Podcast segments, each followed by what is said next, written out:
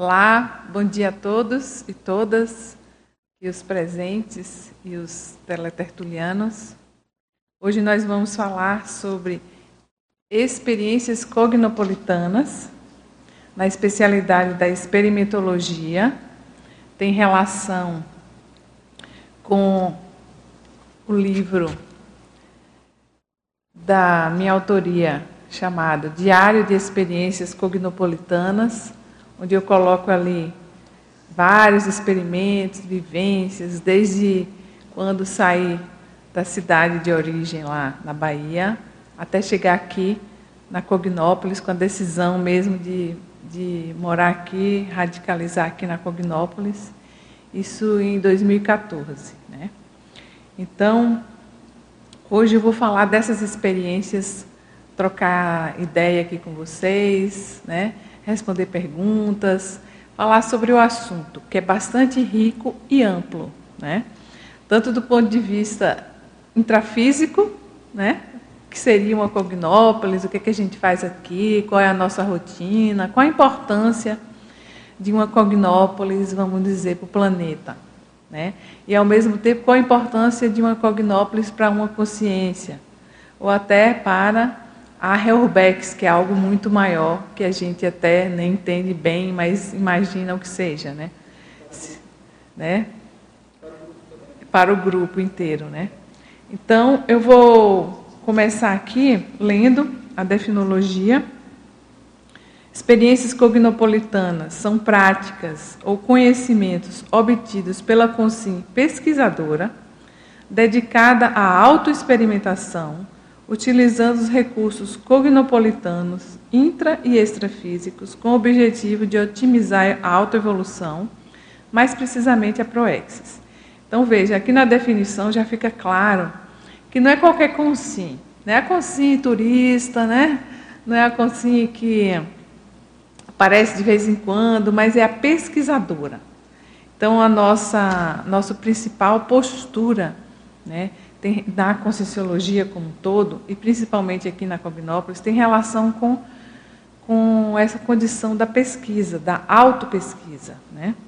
Então, assim, o que, o que eu estou, quem eu sou, o que eu estou fazendo aqui, e cada experiência que a gente vivencia, é, ela serve para você se entender melhor, se conhecer, e isso tem relação aí com autopesquisa. Porque a consciência, ela não evolui assim, né? Exige um esforço, exige uma tecnicidade. A partir de um determinado patamar evolutivo, a gente precisa usar técnicas, precisa ficar é, vigilante relacionado, por exemplo, à rotina diária, né? não desperdiçar tempo, a encontros que você tem ali no seu trabalho ou na família, ou dentro do voluntariado. Tudo isso serve como ferramenta, como extrato ali, para você se conhecer melhor e utilizar ali na sua evolução, que tem relação com reciclagem íntima. Então veja que é um fio, né? é um assunto que vai puxando outros e que para onde? Justamente na evolução ali, que tem relação com a mudança da consciência e que a gente chama aqui na Conscienciologia de reciclagem íntima. Ninguém evolui se não muda. Não muda traços, não muda costumes, não muda posturas, né? É, e aí eu vou falar aqui para vocês sobre o bairro, né? A Cognópolis, ou Cidade do Conhecimento, é um bairro situado na cidade de Foz do Iguaçu, Paraná, Brasil, criado a partir das ideias do propositor da Conscienciologia, professor Valdo Vieira com o objetivo de atender às necessidades evolutivas das consciências. Ele também é conhecido como bairro do voluntariado.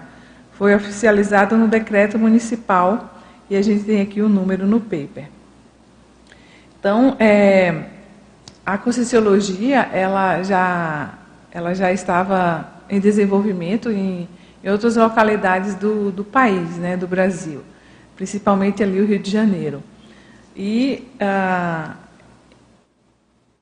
ela houve uma doação de um terreno aqui em, em Foz do Iguaçu e foi aí foi estabelecida, instalada a Cognópolis aqui em Foz. Né? Então temos esse livro aqui que fala, né, da, da Carla Uma, Experimentos no bairro da Cognópolis, que é uma tese dela, e ela fala bastante sobre o que, como é que aconteceu essa Cognópolis aqui, como é que foi se materializando. E temos aqui também ó, esse livro da Cristiane Ferraro, Comunidade Conscienciológica, Voluntariado, Imigração e Territorialidades. Ela também disseca bem o assunto da Cognópolis. E temos esse aqui também da, do João Aurélio da Carte Aracaque, que é, que é bem bacana. Ele também conta a história de como se estabeleceu a Cognópolis em Foz. E o que que um morador, uma pessoa que pretende se mudar para Cognópolis precisa fazer? Que medidas profiláticas tomar? Como que a gente faz para arrumar tudo e chegar aqui e se dar bem nessa mudança? Né? Então é um livro bem interessante. E por último, eu já falei para vocês que tem esse aqui, que é o meu livro, que fala mais das experiências intraconscienciais. Né? Como é que, que, como é que aconteceu comigo, com a Hermânia, consciência Hermânia, ao decidir me mudar para Foz e morar aqui na Cognópolis, o que, que foi acontecendo ao longo desse período? Então veja que, além desses aqui, nós temos uma diversidade também de verbetes e artigos, né? Verbetes na Enciclopédia da Conscienciologia, por exemplo, eu trago aqui no paper, olha, aceleração da história pessoal, cognopolita, é, radicação vitalícia na Cognópolis, conscienciólogo, conviviologia cognopolitana, são muitos verbetes. Eu acho que tem mais de 30 verbetes relacionados ao assunto, assim, especificamente da Cognópolis. Então, quem estiver interessado, não conhecer, pode pesquisar aí na, na, na Enciclopédia da Conscienciologia. E aí eu trago para vocês aqui uma analogia, que para mim é bem claro isso, né? Que a cidade do conhecimento, a Cognópolis, ela funciona ao modo de um campus universitário, com estruturas físicas e atividades direcionadas às pesquisas e às autopesquisas. Elas são fomentadoras do desenvolvimento das especialidades da ciência conscienciologia. Uma vez o meu filho, o Daniel, ele veio aqui e ele não é da conscienciologia, não tem muita afinidade. Mas eu trouxe ele para Foz para conhecer aqui onde eu estava, por que eu me mudei, né? E eu, depois de dois dias aqui, eu perguntei, e aí, o que, que você achou daqui? Ele falou, ah, é um campus universitário. Eu falei, nossa, que legal, né? Ele entendeu o processo e ele visualizou da forma é, como ele entende, ele é arquiteto, né? Então, para mim, tem essa analogia com o campus universitário, e, ao mesmo tempo, também aproxima-se do modelo de Comunex evoluída, com padrão pensênico de autoevolução e interassistência.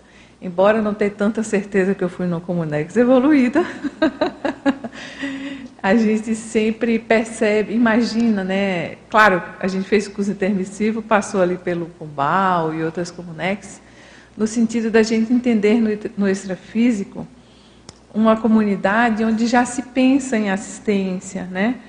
diferente ali da, da baratosfera, os sítios mais pesados, mais densos. Né? Então, assim, onde já tem ali um desenvolvimento de ideias relacionadas à interassistência, à evolução, a como se uh, mudar ou, ou, ter um aprendizado para que a próxima ressoma seja diferente. Né? Então, essa é a base do curso intermissivo e eu penso que passei por uma Comunex, eu penso que passei pelo Pombal. E para mim, quando eu cheguei aqui na Cognópolis é, pela primeira vez, lá em 1999, eu tive essa ideia assim, eu falo, nossa, é, eu acho que eu já vivenciei isso aqui. Isso aqui é muito parecido com algo que eu conheço. E muitas vezes, ao chegar aqui, passar às vezes férias, ou chegar aqui em um dia diferente assim, eu falo, nossa, que coisa interessante isso aqui. Então dá uma alegria caminhar por aí, né, Eliege? Como a gente coloca aqui no livro. É, conhecer as trilhas, encontrar as pessoas assim que parece que você já conhece, né, de, de outras vidas. Então isso tudo faz parte desse contexto aqui da Cognópolis, né?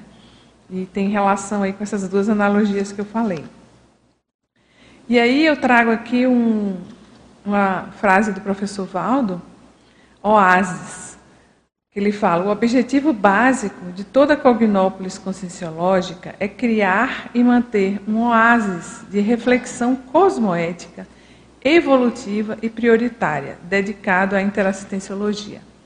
Então, veja, é, são três adjetivos ali super importantes, né?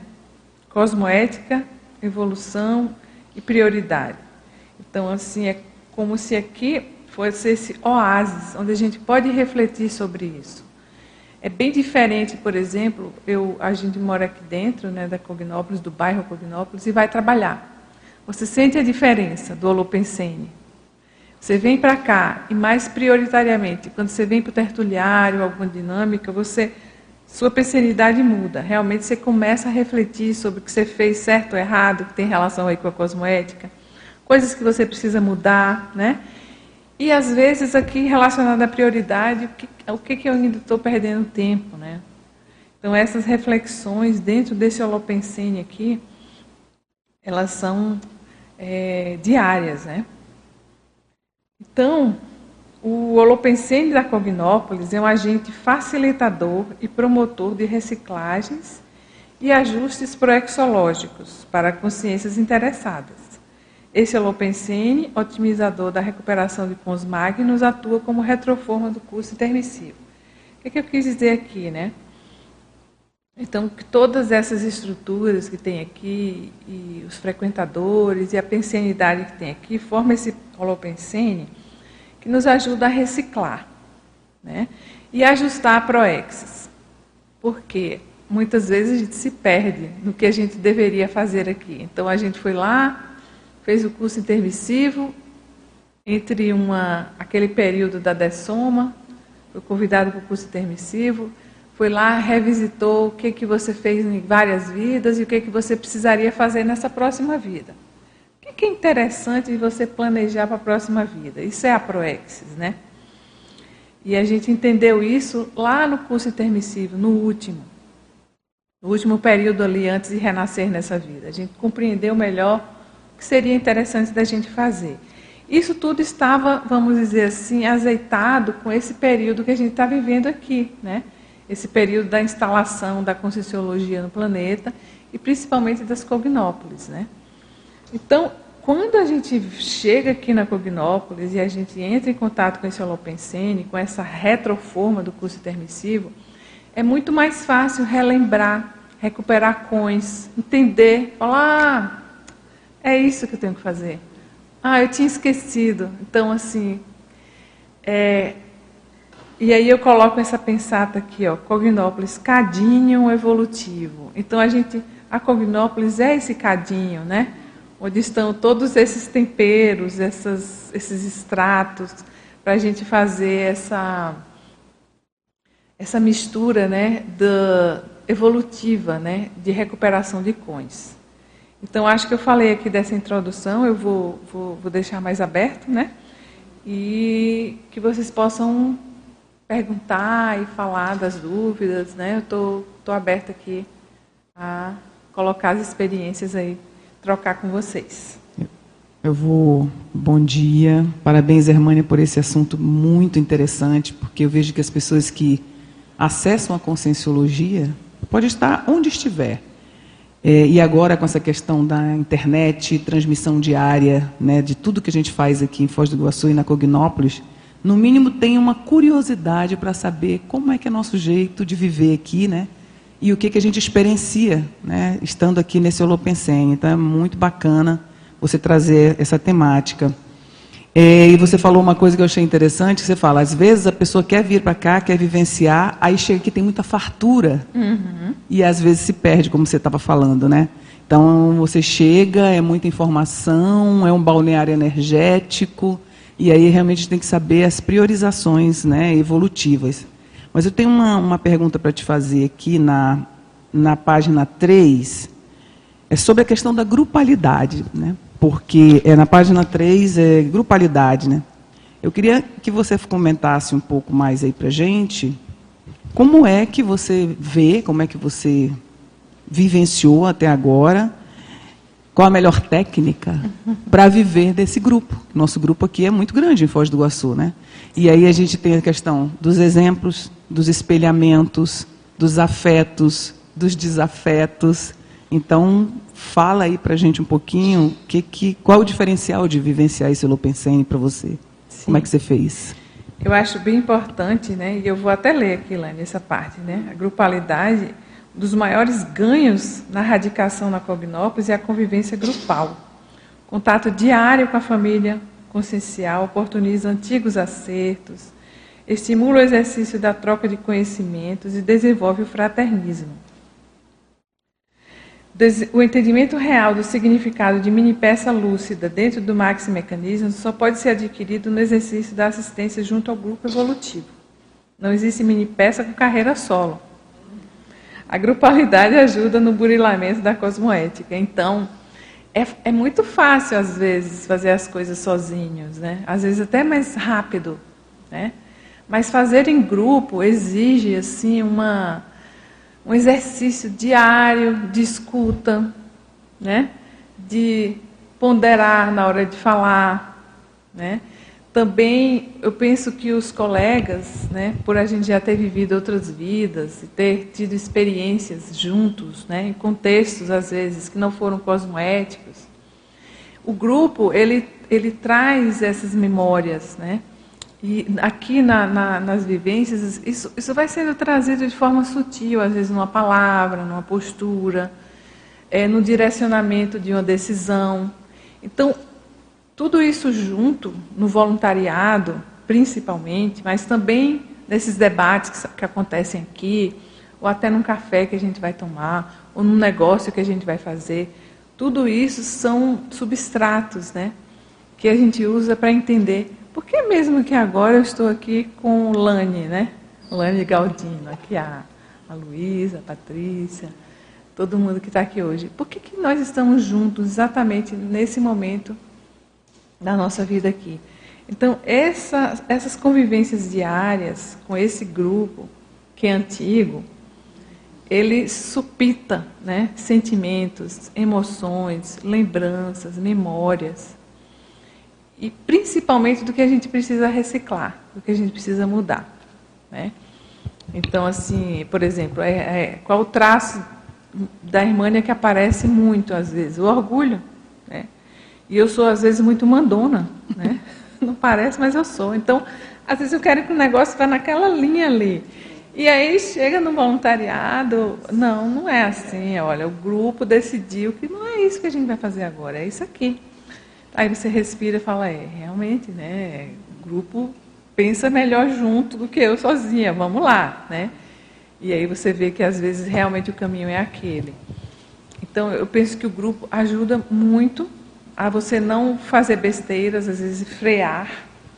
Tem uma coisa, né? Eu vejo como uma grande oportunidade evolutiva essa questão da convivência, né, em grupo é a oportunidade de a gente fazer as recomposições e os resgates e a gente fica observando, está acontecendo assim muito em vários locais né, da conscienciologia, de, de ver assim as pessoas, ah, você voluntaria onde? Ah, eu não estou voluntariando, uhum. né? Eu só estou fazendo não sei o quê. Mas a gente sabe que a pessoa passou por uma, duas, três, quatro locais, né? Quatro e seis e Sim. não ornou, não deu o match, como a gente fala, né? Então, é, aí volta para essa questão. O que, que eu preciso reciclar para conviver em grupo? Exatamente. E a gente né? sabe, o, Lani, que a questão da, do desvio da ProEx tem relação com isso. Né? A pessoa não, não recicla traços e aí ela não co consegue viver com aquele grupo, não consegue voluntariar junto porque é teimosa e às vezes turrona. Às vezes a decisão do grupo é importante naquele momento. Não, ela até está vendo mais longe, mas o grupo não está alcançando, então ela tem que esperar.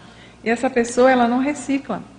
E aí ela não consegue ficar no voluntariado e às vezes também nem dentro da conscienciologia e ela vira um, um dissidente, né? E aí depois ela tem que retornar. E é o que a gente chama de retomador de tarefa, que é o que eu sou. Eu sou uma retomadora de tarefa, né? Então, para um retomador de tarefa não é fácil é uma situação mais difícil, porque o grupo anda, você fica um pouquinho para trás ali capengando, correndo atrás do bonde que já passou, né? E é uma lição bem importante, né? Então eu, eu vejo que o grupo ele ele precisa caminhar junto é, para o aprendizado de todos. E não, a evolução é assim, ó, observa a natureza, observa os animais, né? A gente só está aqui, a raça humana só está aqui porque a gente começou a viver em bandos, né? E ali, com os bandos, a gente conseguiu chegar onde a gente está hoje.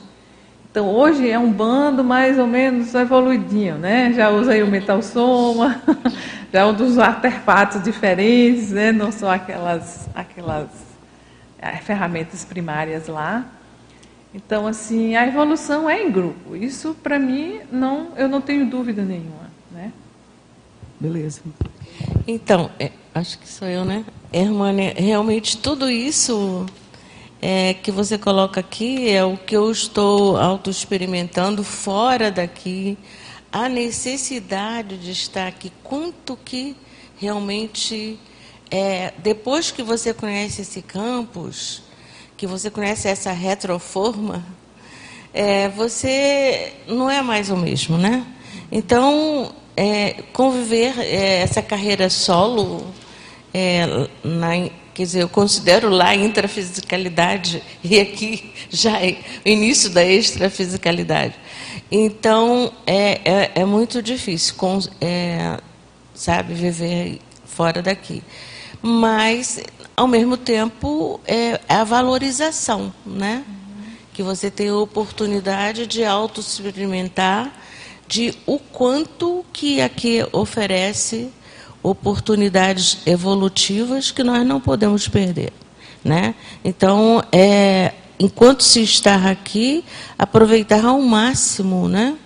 tudo que, como dizia o professor Valdo, a fartura de ferramentas que nós temos aqui. Você vê, eu estou aqui por poucos dias, vou retornar dia 28, mas não quero perder nada. Eu estou como aquele faminto no deserto que tem que é o oásis, né, encontrar o oásis e tudo que tem. Eu estou entrando, porque eu preciso beber dessa água ao máximo para é, ficar bastante cheia para retornar ao que eu tenho que retornar em condições, né? Então isso é, é, é, muito importante. Essa não tem como. É tudo isso que você fala aqui, é. né? É só você estando fora e vendo. É, não tem mais. No, o que eu vejo é que não tem mais nada a ver com a gente, a não ser exercitar a interassistencialidade e assistencialidade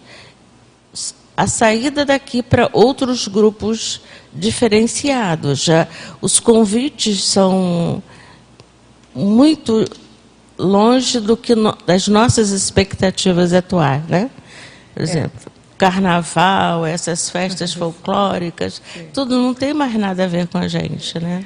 É que é como se a gente entendesse, Rosa, que o tempo é precioso. O tempo que tem relação com a evolução o nosso soma, nosso holossoma, né, que a gente tá, adquiriu aqui para essa vida, ele tem um time, né? Tem um time aí e que a gente precisa aproveitar bem. Mas eu vejo assim que quando eu, eu saio de férias e quando eu visito minha família, quando eu saio com as amigas, vou para casamento, essas coisas todas que é, é, super importante da gente fazer com o nosso grupo evolutivo, o nosso grupo Karma, né? Elas são todas muito interessantes. Né? Todas são é, elementos que a gente pode aproveitar, tanto do ponto de vista de aprender algo com, na troca com essas pessoas, com esses contextos e com, por exemplo, é, uma festividade familiar, como também, ao mesmo tempo, a gente levar daqui para lá uma energia diferente, um pensamento diferente, uma experiência diferente para essas pessoas que não, não conhecem nada daqui e às vezes perguntam algo, né? Às vezes elas não se interessam. Mas mesmo quando a pessoa não se interessa, ou quando você não leva nenhum assunto relacionado a Cognópolis ou à Conscienciologia, vai a sua energia, vai o seu holopensene, vai a sua psicosfera ali com, com a questão aí da interassistencialidade que a gente está aprendendo. E isso movimenta a energia daquela pessoa que você está em contato. Eu tenho tido essas experiências. E esse movimento às vezes é sutil. É uma pergunta, né? É, um, é uma projeção que a pessoa é, tem depois que ficou com você no dia anterior. Né? E aí a gente aproveita tudo isso para ir, né, a, a, vamos dizer, esclarecendo as pessoas a respeito do assunto. Que Eu interessa vejo... para elas, né? Uhum. Não é que uhum. interessa para você. Eu vejo isso tudo é como uma reurbanização holopensênica, porque inicialmente você tem assim muitas muitos combates, digamos assim. Você passa a ser uma persona não grata, até sem falar nada, porque eu adotei é, me inserir dentro do grupo, né? E assim, sem realmente. Mas inicialmente somos pessoas não gratas.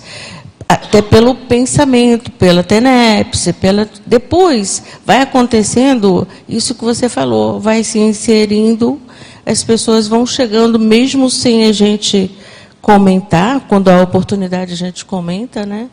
sem não fazer estupro evolutivo e vai é, e, vai falando suavemente, né? Fazendo até, como você é psicólogo também, comparações com a, vivência comportamental de cada um, uhum. né? E o nosso exemplarismo vai é, sendo evidenciado. Uhum. Isso é importante o exemplarismo, né? Isso. o, o continuismo mesmo fora daqui. É com é, o nosso modus pensene. Isso é, é muito importante. A gente precisa entender sobre as escolhas evolutivas e o patamar evolutivo de cada consciência. Então, assim, se eu escolhi vir para Cognópolis e acho que isso aqui é o máximo e gosto muito, tem muita gente por aí que acha que isso aqui é um saco, né? Uhum. Já vi pessoas que visitaram aqui a Cognópolis e saíram assim, né? Eu estava até na holoteca ali hum, nossa, né, não gostaram daqui. E ok, está tudo certo, é assim mesmo, né? Por isso que a gente chama que é um campo de pesquisa, é experimento, é o que cada um tem no seu bojo intraconsciencial que vai reverberar de forma diferente ao visitar esse local. Está tudo certo. Hermânia, deixa eu só fazer uma intercalação aqui que a gente falou um pouco tem uma pergunta, estão te dando parabéns pela essa radicação vitalícia. Ai, né? obrigada, estou muito feliz. e tem uma pergunta do Marcos Mazini aqui.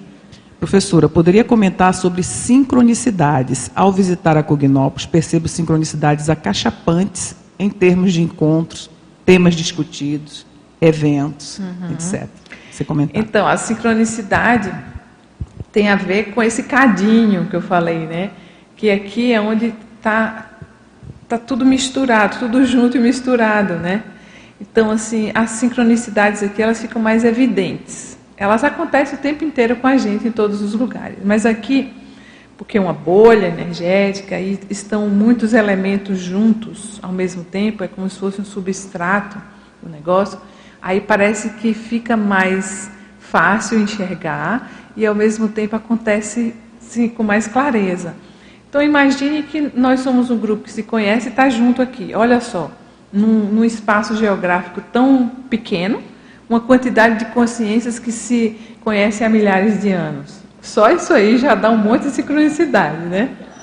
Os assuntos que nós estudamos lá no curso intermissivo, o tempo inteiro sendo colocados nos debates, nos livros, nas estruturas, nas frases que a gente vê pelas paredes. Então, tudo isso vai formando é, esse caldeirão né, que a gente, de, de, e promove essas sincronicidades. Pela própria estrutura também, vamos dizer, do parapsiquismo, né, e até dos amparadores também estarem juntos, promovendo até determinados encontros. Então, veja, é é um cenário assim para muitas sincronicidades. Né? Eu acho que depende muito do abertismo da pessoa também, também. né? A pessoa vem de peito aberto Sim. para vivenciar isso, né? Como você falou, a pessoa que veio não gostou, saiu assim, não quero mais isso para mim. Dificilmente vai acontecer. Pode ser que aconteça até para dar ela não vai ver, né? Ela não vai perceber a sincronicidade. Exatamente. Então, a pessoa, quando está mais aberta, a coisa vem e extrapola, né? E que tem a ver com parapsiquismo também, né, Elane? Porque nós somos uma comunidade de parapsiquistas, né? Parapsiquismo é a nossa ferramenta que a gente tem, que a gente quer desenvolver, que a gente quer qualificar. O parapsiquismo é que vai abrir o olho, né, e vai facilitar aí essa vivenciar essa condição, perceber a sincronicidade, né? Hoje a gente viu uma sincronicidade aqui, né, relacionada à questão da maternagem. Eu cheguei, as duas já estavam conversando sobre maternidade, depois eu, é um assunto que eu estudo, aí a Rosa chegou falando das coisas do, do, dos netos, da, da mãe aí, né? Então foi uma sincronicidade que eu acho que tem a ver com, com esse grupo que está aqui, né? Que chegou aqui, talvez alguma paradora relacionada a isso que eu, eu percebo que eu tenho. Mas a Luísa está ali. Pode falar. Ouve-se bem, sim. Parabéns, Irmânia. É muito interessante trazer a sua experiência, aprendizado e dividir connosco essa informação. Uh, eu queria lhe perguntar, até pegando naquilo que a Lane perguntou no início, da questão de estar aqui no grupo, uh, das reciclagens que vão saltitando, não é? vão ficando evidentes. O que é que a ajudou a si, em termos de técnicas, para ir lidando com essas questões de, de reciclagem que iam surgindo à medida que ia interagindo aqui na Cognópolis, estando integrando-se aqui no grupo? A Irmânia fala muito, por exemplo, das rotinas úteis, que é uma coisa que uhum. eu também acho interessante, mas se quiser comentar alguma questão que veja que possa Sim. ser útil a esse nível. Olha, Luiz, eu percebo vários momentos, né? Por exemplo, eu estou aqui há nove anos, então já são, já são vários momentos e várias técnicas né, que eu já utilizei. Mas aí eu poderia falar desde o início que eu acho que é super importante, que é o que eu coloco aqui no livro. Quando a gente chega, o holossoma, né, esses, esses veículos todos que a gente utiliza, é, é como se a gente precisasse adaptar aqui. O nosso holossoma, ele está acostumado né, a viver fora da Cognópolis. E quando, gente, quando eu cheguei na Cognópolis, eu percebi uma mudança no meu holossoma. Primeiro, eu tive um aporte, né, o professor Valdo ainda estava aqui, estava ressomado, ele morava aqui, e eu percebi, por exemplo, eu me mudei em 7 de fevereiro de 2014, só com uma mala, e vim ficar um mês aqui no CAEC, para decidir o que, é que eu ia fazer, onde é que eu ia morar, se ia comprar carro ou não. E aí eu fiquei hospedada aqui, e o professor Valdo mora aqui dentro, né, da, da CAEC. E eu me lembro assim de umas duas ou três noites onde os amparadores ajustaram ali meu meu psicossoma. Eu passei por paracirurgias aqui dentro. Assim, eu me lembro claramente de dizer assim, não, mexe aqui, tal lugar, né? E eu me lembrava de manhã, falava, nossa, olha só, mexeram de novo no meu holossoma, né? Então, vários ajustes foram sendo feitos, né?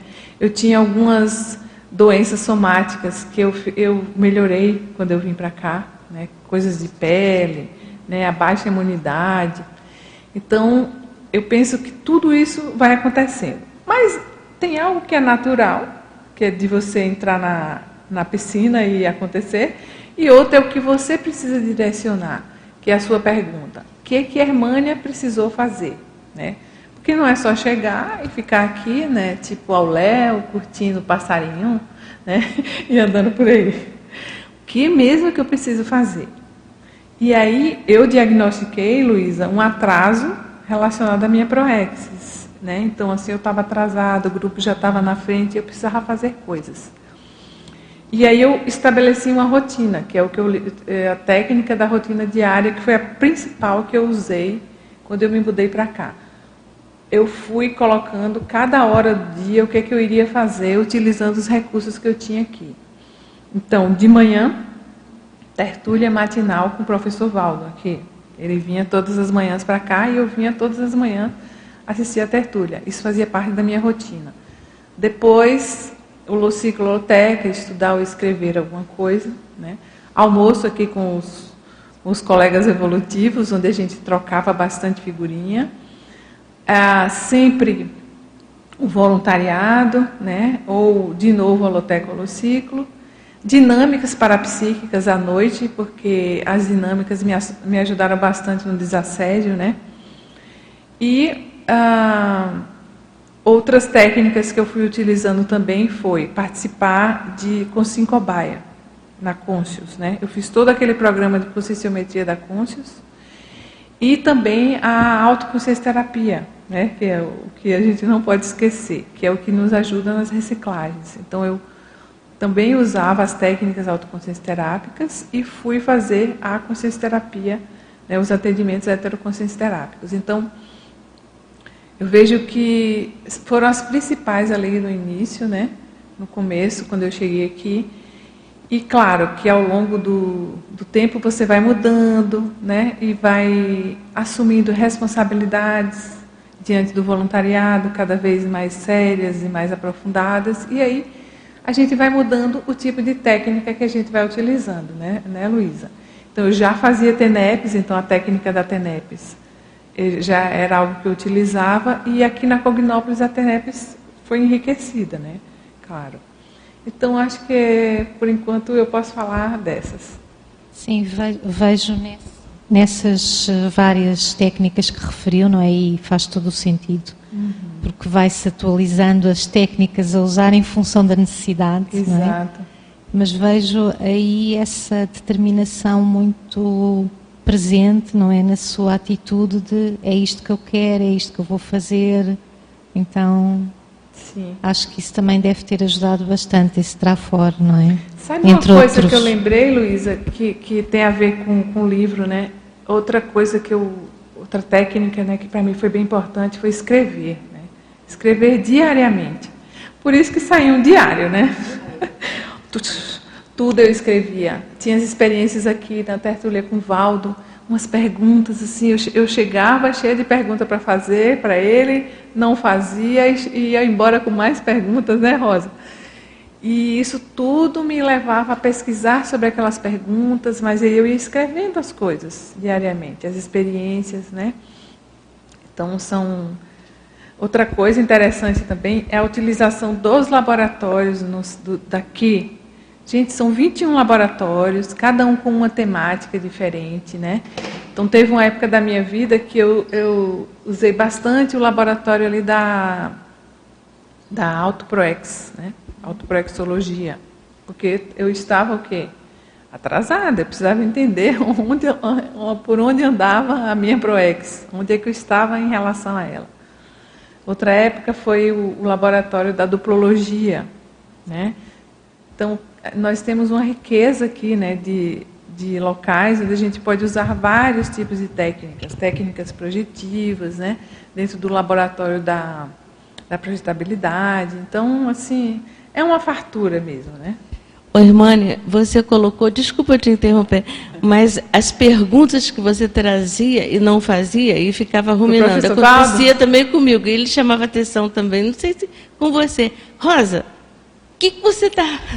Não sei, não, não sei se ele dizia a palavra ruminar, mas. Por que, que você está. Ele é aquela questão do, do parapsiquismo dele, né? Ele colocava em pauta, mesmo sem a gente perguntar, né? Então era muito interessante essa integração com ele, né? Sim. Sim, muito bom. É. A energia dele suscitava isso, né? Vou fazer um, tá. uma entremeação aqui de perguntas. Como a gente falou, a gente sabe que tem telespectadores mais jejunos e os Sim. mais avançadinhos, né? Mas, assim, tem uma pergunta básica que a gente já falou várias vezes. É assim, tem um rapaz aqui que chama David, ele gostaria de saber é, o que, que é a proexis uhum. e a uhum. prioridade evolutiva e como viver com tudo isso com a cosmoética. Então, faz um melange aí para responder. Então, proexis é programação existencial. É, na Conscienciologia, a gente tem até um IC, uma instituição que estuda e direciona os voluntários aí relacionados à Proexis, que se chama Apexis. Então, a Proexis, eu poderia dizer para você que seria como que nós iríamos viver a nossa vida no dia a dia, fazendo o quê? Qual o objetivo? Né? Ela sempre tem um fundo, uma base relacionada à assistência. Toda ProEx ela está baseada em assistência, ou seja, por que, que eu nasci em Irecê, Bahia, naquela família, né, com meu pai, a minha mãe, tudo isso tem relação com as nossas vidas anteriores, as nossas convivências, o que, que eles teriam que me dar nessa vida de aporte, né?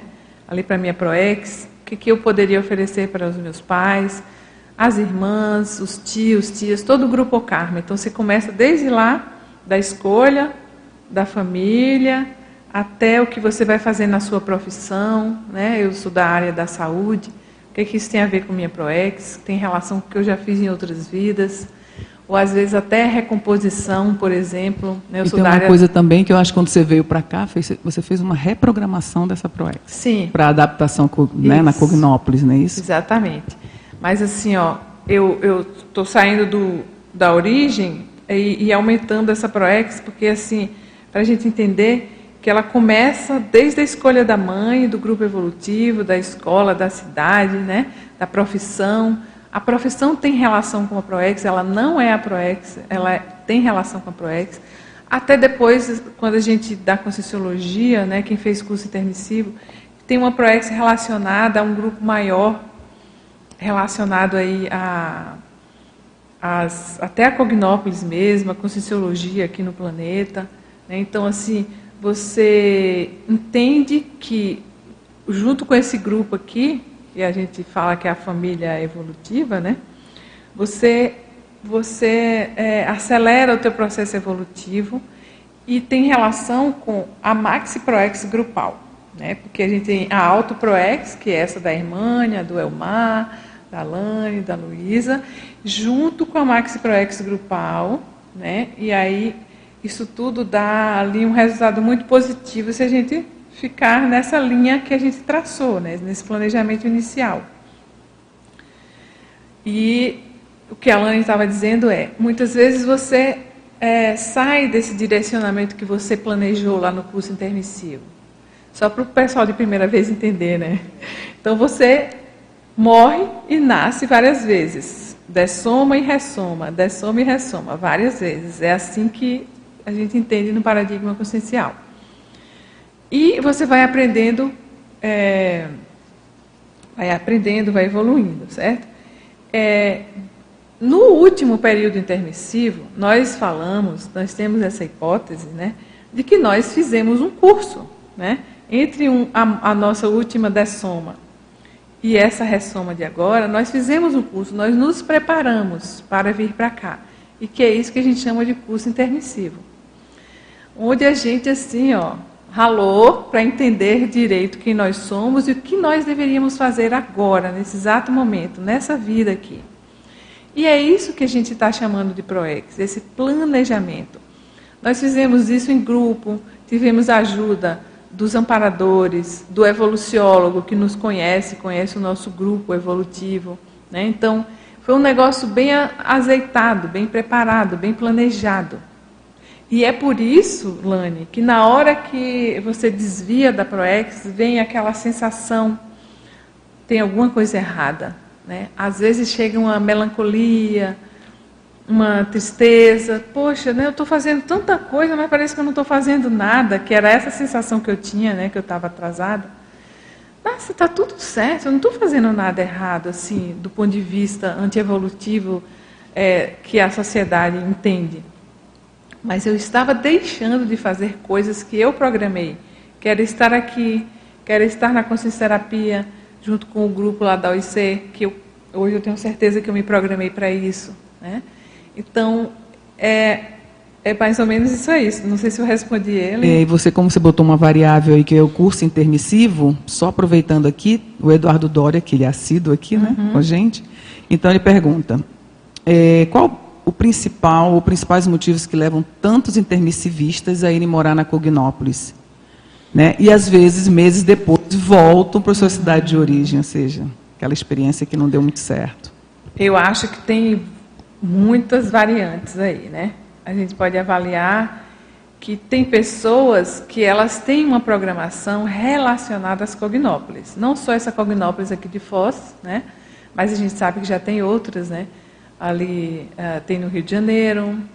Florianópolis. Florianópolis está tá sendo criada, a Aracê também, é, no Espírito Santo. Então tem várias cognópolis. Tem pessoas, a sua proex, ela, ela vai estar relacionada a uma cognópolis ou a outra, ou a nenhuma cognópolis. Né?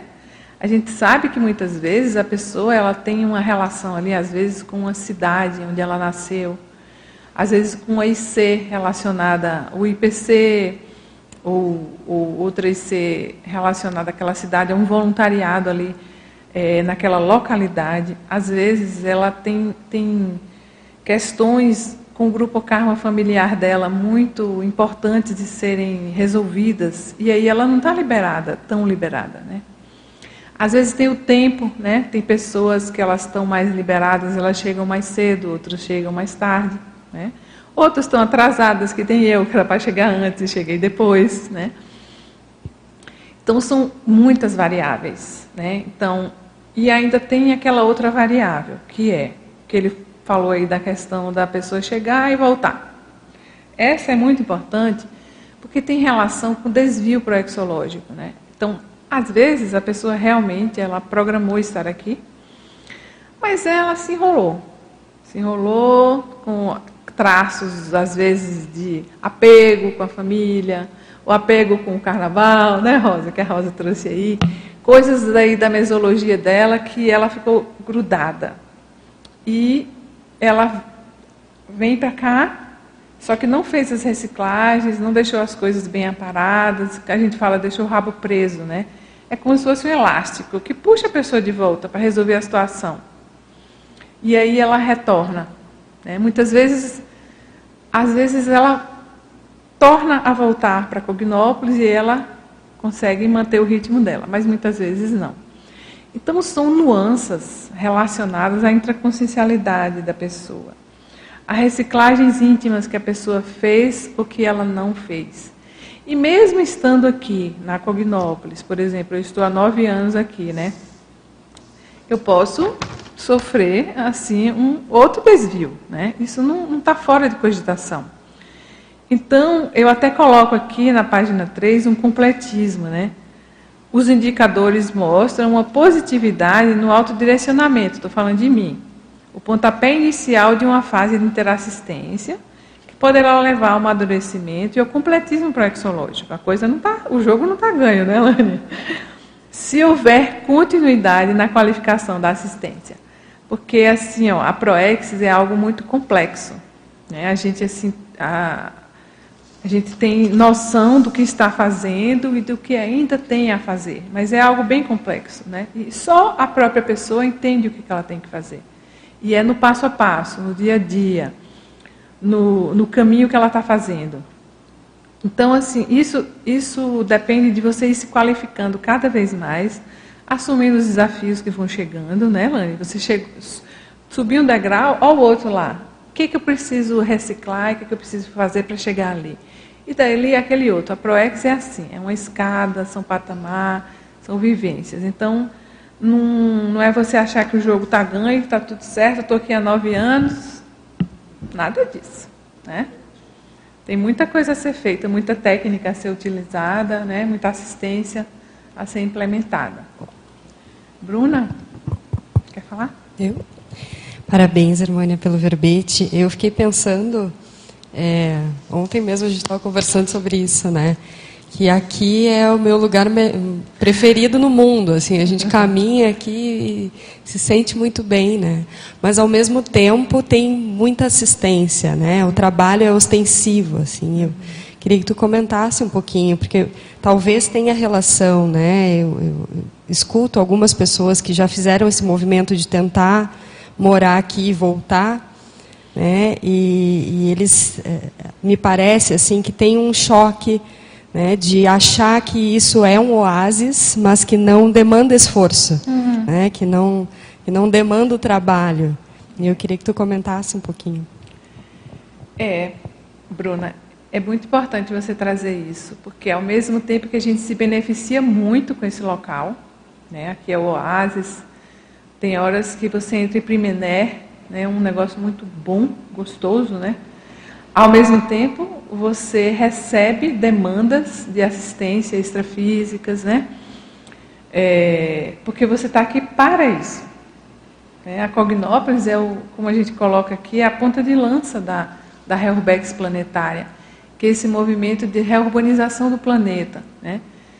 E é um momento bem, vamos dizer assim, crítico né, do planeta. Por exemplo, se a gente pensar na, na última, na pandemia, né, quantas pessoas dessomaram, agora ali aquele terremoto. Então, tudo isso acaba reverberando aqui.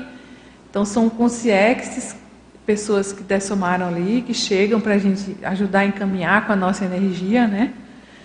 Tem, que a gente poderia falar da, da Interlúdio aqui, que é uma, é uma comunidade extrafísica fica localizada aqui perto da Cognópolis, aqui na, em Foz do Iguaçu, e onde são encaminhadas todas essas consciências e contextos também relacionados aí a mudanças né, que a gente entende que estão acontecendo no planeta, que é normal na evolução. Então, o cognopolita, ele, ele é o cara que trabalha, que ele precisa estar trabalhando ali 24 horas a favor de todas essas demandas que vão chegando. Né? Então, assim, ao mesmo tempo que você tem que estar bem bacana, né? todo escovadinho aí, trabalhando as energias, com a pensenidade positiva, calçado lá com a sua vida financeira, com o seu trabalho, com a sua família de origem, com seus amigos. Tudo isso tem que estar calçado para você estar ali com o seu macacão de operário, todos os dias, né? Se a gente usar a analogia, Bruna, que, é, que eu coloquei aqui no início, da questão do campus, né? um professor universitário, né? ele vai lá para o campus dele dar aula para os alunos dele. Ele né, vai usar lá as ferramentas que ele tem, né, o aprendizado dele, e ele vai gostar muito de estar ali porque ele está com os colegas que entendem sobre aquela matéria, tem todo aquele aparato né, para ele dar a aula dele né, para os alunos. Mas ele vai ralar, né? Ele vai ter que estudar antes, né? ele tem que se especializar no que ele vai né? ter o tete a tete com os alunos. Então eu faria essa analogia, né? Nós somos os pesquisadores, estamos aqui aproveitando tudo isso que a gente tem de bacana aqui, né? O ciclo, o TECA, os colegas, o tertuliário, mas a gente está aqui para trabalhar, né? Com macacão de operários, né? Então acho que seria isso fazer uma contribuição. Atualmente, nossa responsabilidade aumentou muito, Sim. porque o propositor da ideia, das ideias não está mais aí. Então, quem ficou aqui está me vestindo um macacão de operário, uhum. realmente tem que se responsabilizar pelo continuismo da ciência, conscienciologia, uhum. né, como um todo. Então, eu boto mais esse ingrediente aí no caldeirão. É verdade, Lana. A gente perdeu um holochakra daqueles, né, que era do professor Valdo que nos direcionava, direcionava o desenvolvimento da cognópolis, da conscienciologia como um todo. Mas assim, foi um, é um propositor assim, ele tinha tanta capacidade de fazer isso que quando ele dessomou, o negócio estava bem estruturado, né? As pessoas assumiram várias responsabilidades a maior dentro das ICs, dentro das estruturas, e eu percebo que a gente está tocando, né? Nós estamos tocando bem é, o, vamos dizer assim, o que, o que foi deixado para a gente fazer, né? E eu coloco, tem um capítulo do livro aqui que eu coloco sobre a dessoma na Cognópolis, que eu falo exatamente né, da, desse período que o professor Valdo dessomou, que eu estava aqui, 2015. E eu ficava naquela dúvida, será que a gente vai conseguir? Né? E estamos conseguindo, né? Já estamos em 2023, claro que não é a mesma coisa, mas também exigiu da gente mais esforço, né? Mais determinação e até assim uma questão de você se sentir até importante, né? Uma mini peça importante. Poxa, ele não está aqui agora, é, é minha vez de botar ali o meu minha experiência para o grupo e para o que precisa ser feito. Liege? Oh, desculpa. É, já terminou? bom dia, parabéns bom dia. aí pelo trabalho, muito bom. Obrigada. Eu, desde que você chegou aqui, eu tenho acompanhado o seu processo, você tem realmente se dedicado ao processo da, da evolução em si. E quando no início você falou que veio para cá com a mala, você trouxe a cuia? não, que eu não sou gaúcha. não, não mas não é aquela cuia de tomar, é a cuia com mais coisas, né? Cuia do Nordeste.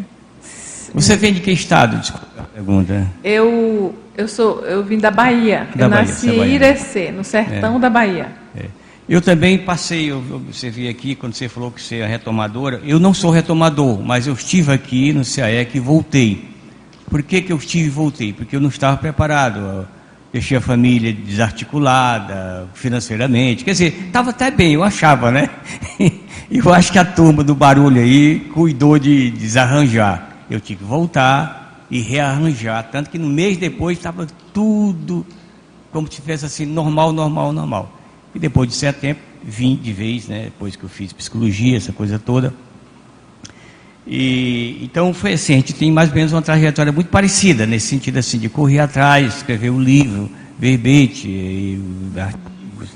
Então a gente tem uma certa afinidade, uma aproximação. Me lembro de você na época que você teve na Consa um período, não foi?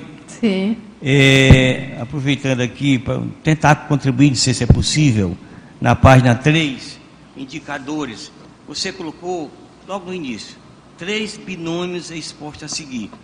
Eu, eu não chamaria isso de binômio, chamaria um crescendo, porque você tem uma ampli- uma amplitude aí bem legal. Ó. Você sai do, da- do assistencialismo, provavelmente da Natacom mesmo, né? E passou para a assistencialidade, quer dizer, mudou a palavra, é a assistencialidade profissional. Quer dizer, você hoje é um assistente profissional lá na, na OIC, com todo o seu potencial aí interassistencial. Bom, você saiu também do misticismo, passando para a cientificidade. Houve um crescendo aqui fantástico. E o terceiro, histrionismo é, anticosmoético, para o autocentramento, provavelmente cosmoético também, né? talvez falta complementar, não sei. Então, acho que está mais para, para o crescendo, a não ser que colocasse binômio crescendo, mas não existe isso aí, né? na Sim. nomenclatura. da- Mas é isso aí. Um trabalho muito bom, muito bem trabalhado, É isso aí, Antônio. redigido. Hã? E tem que continuar no crescendo, né? Sim, No crescendo. até estar mais crescendo aí. aí Sim. tá Não, eu estou falando assim, palavras aí. Hã? que o desafio é continuar no crescendo, É, né? exatamente. Então, é. se a gente sempre tem que estar de olho, por exemplo, hoje eu tenho 55 anos. Eu Aham. acho que eu vou dessomar com quantos? Ah, Pois lá é, pelos. Vamos sabe, botar 85, 90 ali, É. né? De, de, de- que a gente ainda pode produzir. Nesse período, o que é que eu ainda preciso fazer? É. Qual- quais são as prioridades, né? O que é que eu preciso focar? É. Porque, como bem dizia o professor Valdo, a gente não está aqui de brincadeirinha, né? Não. A gente está aqui, o negócio é muito sério. Então, eu gostei quando você falou desse crescendo, para a gente puxar para frente, né? Sim, claro. Ver o que, que a gente ainda precisa. Quantos livros você ainda precisa escrever, Antônio? E eu, né? Então, Eu- assim, né? não- eu- a gente não pode ficar é, feliz, satisfeita de bracinho Eu cruzado, umas, né? eu tenho umas Vamos criações meio malucas, né? Eu- Tipo assim, é, neologismo. Então eu criei a síndrome do, do, do, do livro único. Tem também a síndrome do verbete único, do artigo único, né? Então essa do livro único. Você escreveu o livro, se achou por satisfeito, completista em sua totalidade. Eu acho que o primeiro livro ele é válido, ele é importante demais, eu, talvez o mais difícil, porque você está ainda cru na, na questão da própria língua, né, a gramática, essa coisa toda. Sim. É, própria disposição de leitura, os assédios, essa coisa toda. Mas o ideal seria fazer o segundo, fazer o terceiro, sei É. lá. Dar uma prosseguida nisso aí, né? E isso, Antônio, depende muito das nossas reciclagens, Claro, né? claro. Porque na Conscienciologia a gente não escreve livros normais, vamos Não. dizer assim, comuns, né? Se fosse, era beleza. Ah, são livros baseados em experiências, em vivências, no que a gente está fazendo de novo, que a gente está reciclando. Até para a gente deixar para as outras pessoas e, ao mesmo tempo, tem para a gente também. Então, se Sim. a gente não recicla, se a gente não muda, se a gente não faz, não implementa desafios aí no voluntariado, não tem o livro certo, não tem artigo novo, né? É, Tem ali a Liege, que ela está... Isso. é isso Bom dia, então, Hermânia, parabéns, e mais do que parabéns, é, eu queria te dar, dizer gratidão por você estar aí apresentando este livro, né? Que eu sempre disse, sempre falei que ele tem muito alcance. Já disse para você mesmo, a própria autora não tem noção do alcance que tem este livro, né? É, eu mesmo, quando trabalhei com você ali na, na Editares, reciclei muito. eu entendi muito uh, o que era Cognópolis a partir das suas experiências, dos seus relatos. Então, quando você fala ali a importância registro, do registro diário, né? Uhum. E até aqui, como foi falado, a, a visita panorâmica que se faz no campo, a visita física, ela tem uma visão do aspecto físico, estrutural do campus, mas esse livro aqui, ele dá uma panorâmica de tudo o que acontece na Cognópolis, em termos de aproveitamento, e você praticamente usou todos os recursos. Né? Lendo o livro, a gente pode ver os laboratórios, eu entendi melhor, eu não tinha entendido o círculo mental somático, que era como funcionava a partir dos seus relatos aí. A própria noite de gala, como você fala, eu não tinha entendido daquela maneira. Então, ele é um livro que, cada vez que a gente lê, a gente adquire, faz associação de ideias, adquire novas ideias e motivação para reciclar. Eu coloco na mesma linha, assim, que tem outros livros também, né? por exemplo, Projeções da Consciência, o Zéfiro, que é um livro de cabeceira, sempre tem muita energia, e esse livro aqui, ele representa, é representativo da Cognópolis. Eu acho que ele deveria ser assim indicado sempre no, no receptivo, nas visitas que se faz, no site, em todas as atividades, ele representa Cognópolis. Quem faz uma visita pelo campus e não entende o que, que é, isso aqui, se lê esse livro, ele vai entender com certeza. Né?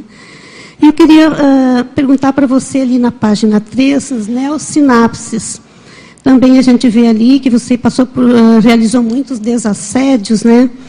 Mas um foco bem importante que assim marca e que nos traz muita motivação é a questão do foco que você eh, comenta ali sobre a sua busca na identificação, na identidade proexológica. Até complementando a pergunta aí do, do da pessoa que fez sobre ProEx, né, eu gostaria que você pudesse comentar assim, que você experimentou muitos laboratórios, todas as atividades. E tem algum parafenômeno que você poderia dar exemplo assim de algum insight que veio aí quanto à sua identidade para, é, proexológica? Como você definiu uhum. que seria a consciencioterapia? Sim. Foi um, foi um longo caminho, Liege, mas foi bem interessante. Eu, de, eu, descrevo bem ali no livro. Essa questão da, da proex, da identidade proexológica, ela, eu também digo que é algo complexo, né? Para você entender a sua proex, você precisa se conhecer, precisa desse autoconhecimento, né? De aprofundar na autocognição. E a Cognópolis, ela ajuda nisso, né? Por exemplo, a conscienciometria, estou vendo o Elmar ali também, que foi um dos revisores do livro. É, você respondeu o conscienciograma, né? identificar ali seu patamar evolutivo na, naquele, naquele mapa 360. A própria consciencioterapia, né? onde, onde os consciencioterapeutas vão lhe ajudar a ver facetas que você não está vendo de você própria.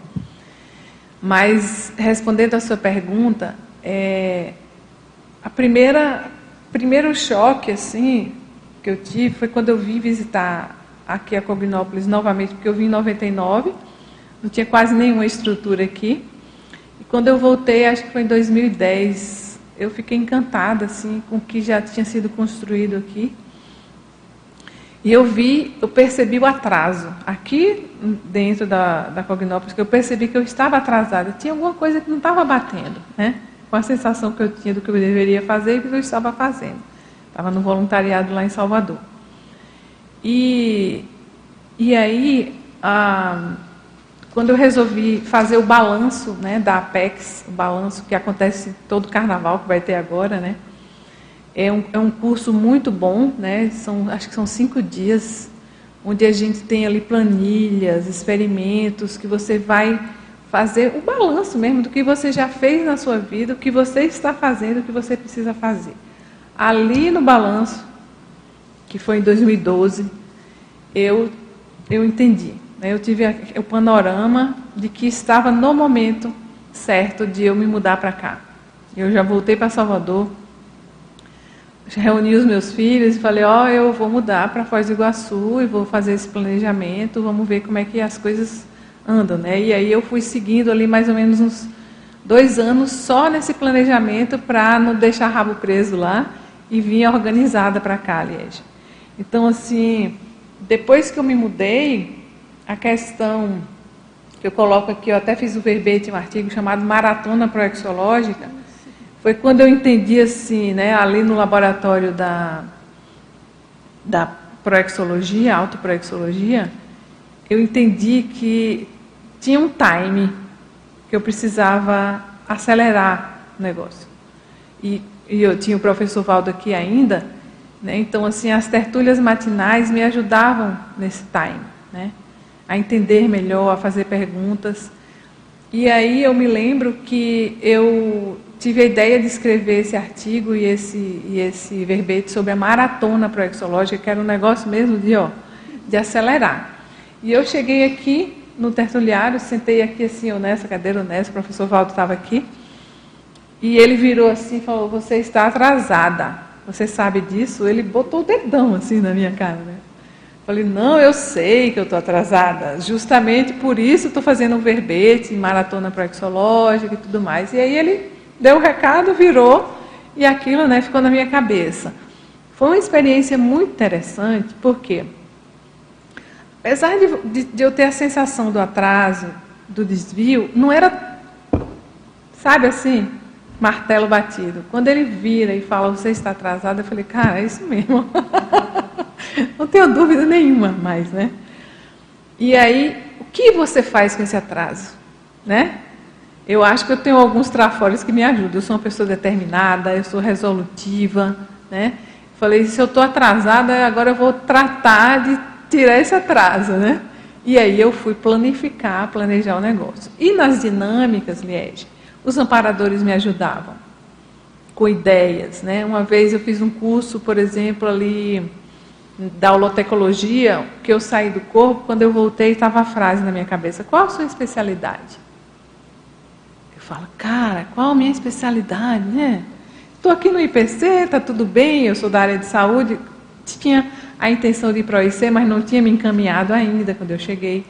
E os amparadores já estavam ali me, me, me ajudando, né? E aí eu me lembro que eu fui na dinâmica no outro dia aqui no CAEC, que é com a Lilian Zolê, fui sorteada e a Conciex, né? Fui lá, quando eu sentei a Conciex perguntou para mim, qual a sua especialidade? Eu falei, ah, é perseguição, né? falei, justamente, eu estou realmente assim, focada em descobrir qual a minha especialidade, me direcionar, porque eu acho que o atraso de ProEx tinha relação com isso, eu estava fora, né? Da consciência terapia. E aí, é, a Consciex falou para mim, ó, estude escreva sobre acolhimento tarístico. Você já faz isso há muitas vidas, e isso tem relação com sua especialidade. Então foram dicas que foram sendo dadas. Aí eu fiz lá um outro curso na Apex que tinha relação com você saber ali a, do ajuste fino da ProEx, qual a sua especialidade. Saiu conscienciometria, terapia. As duas especialidades tinham relação comigo. Falei, não, não é consciencioterapia. Por quê? Porque eu gosto da conscienciometria, mas eu gosto também da terapêutica, né? além do, de você entender o diagnóstico, o que você faz com isso? Né? Qual a terapêutica a ser utilizada? E aí eu me direcionei para o voluntariado da OIC. E realmente, assim, chegando lá, eu me encaixei como mini peça ali no processo e eu penso que é isso mesmo né, que, que eu planejei para mim, relacionado à minha especialidade. E aí eu percebo que é como se cada vez que você se encaixa e vai assumindo o que você programou, mais você vai, vamos dizer, nesse crescendo que ele trouxe ali, né? Os desafios vão chegando e você vai conseguindo as autossuperações, Liege.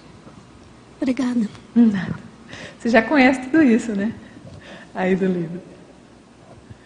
Tem, tem a Rosa e depois a Rosane. Tem alguém que ainda não perguntou? Tá. É isso, né? Nessa sequência ou você quer fazer? Um pouquinho, Rosane.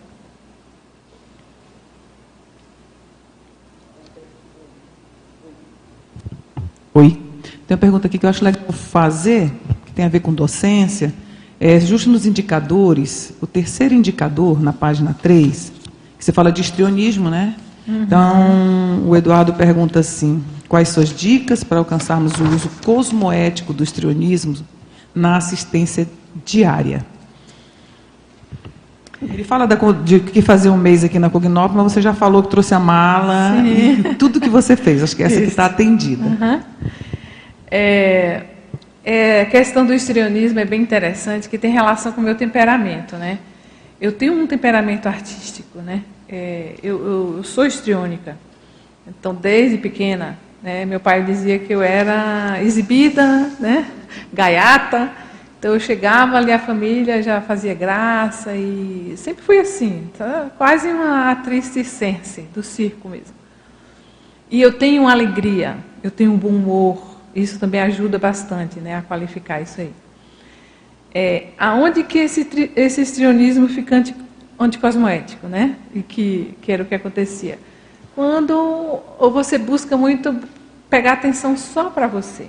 Você queria aparecer ali mais do que as outras irmãs, né, puxar a atenção dos pais, ou na adolescência também, ou usar isso de forma também a manipular consciências, no sentido de das pessoas se direcionarem para o que, que você está escolhendo, né? E aonde que esse histrionismo ele ele muda, né? Porque não é uma coisa ruim o histrionismo, ele é uma característica bacana. O professor Valdo falava disso, né? De usar o histrionismo para atrair as consciências né, e utilizar isso a favor delas. A gente tem uma colega que estuda sobre isso na OIC, que é a Ellen, a Ellen Quintela, né, ela está escrevendo sobre o assunto. E no meu caso, eu penso que eu qualifiquei isso quando eu entendi que eu poderia usar esse bom humor, esse jeito gracioso de chamar atenção para assuntos evolutivos, né? Aonde que eu posso chamar a atenção das consciências e direcioná-las para a, algo que seja evolutivo? Na consciência terapia, como consciência terapeuta, é uma ferramenta que eu uso também, né?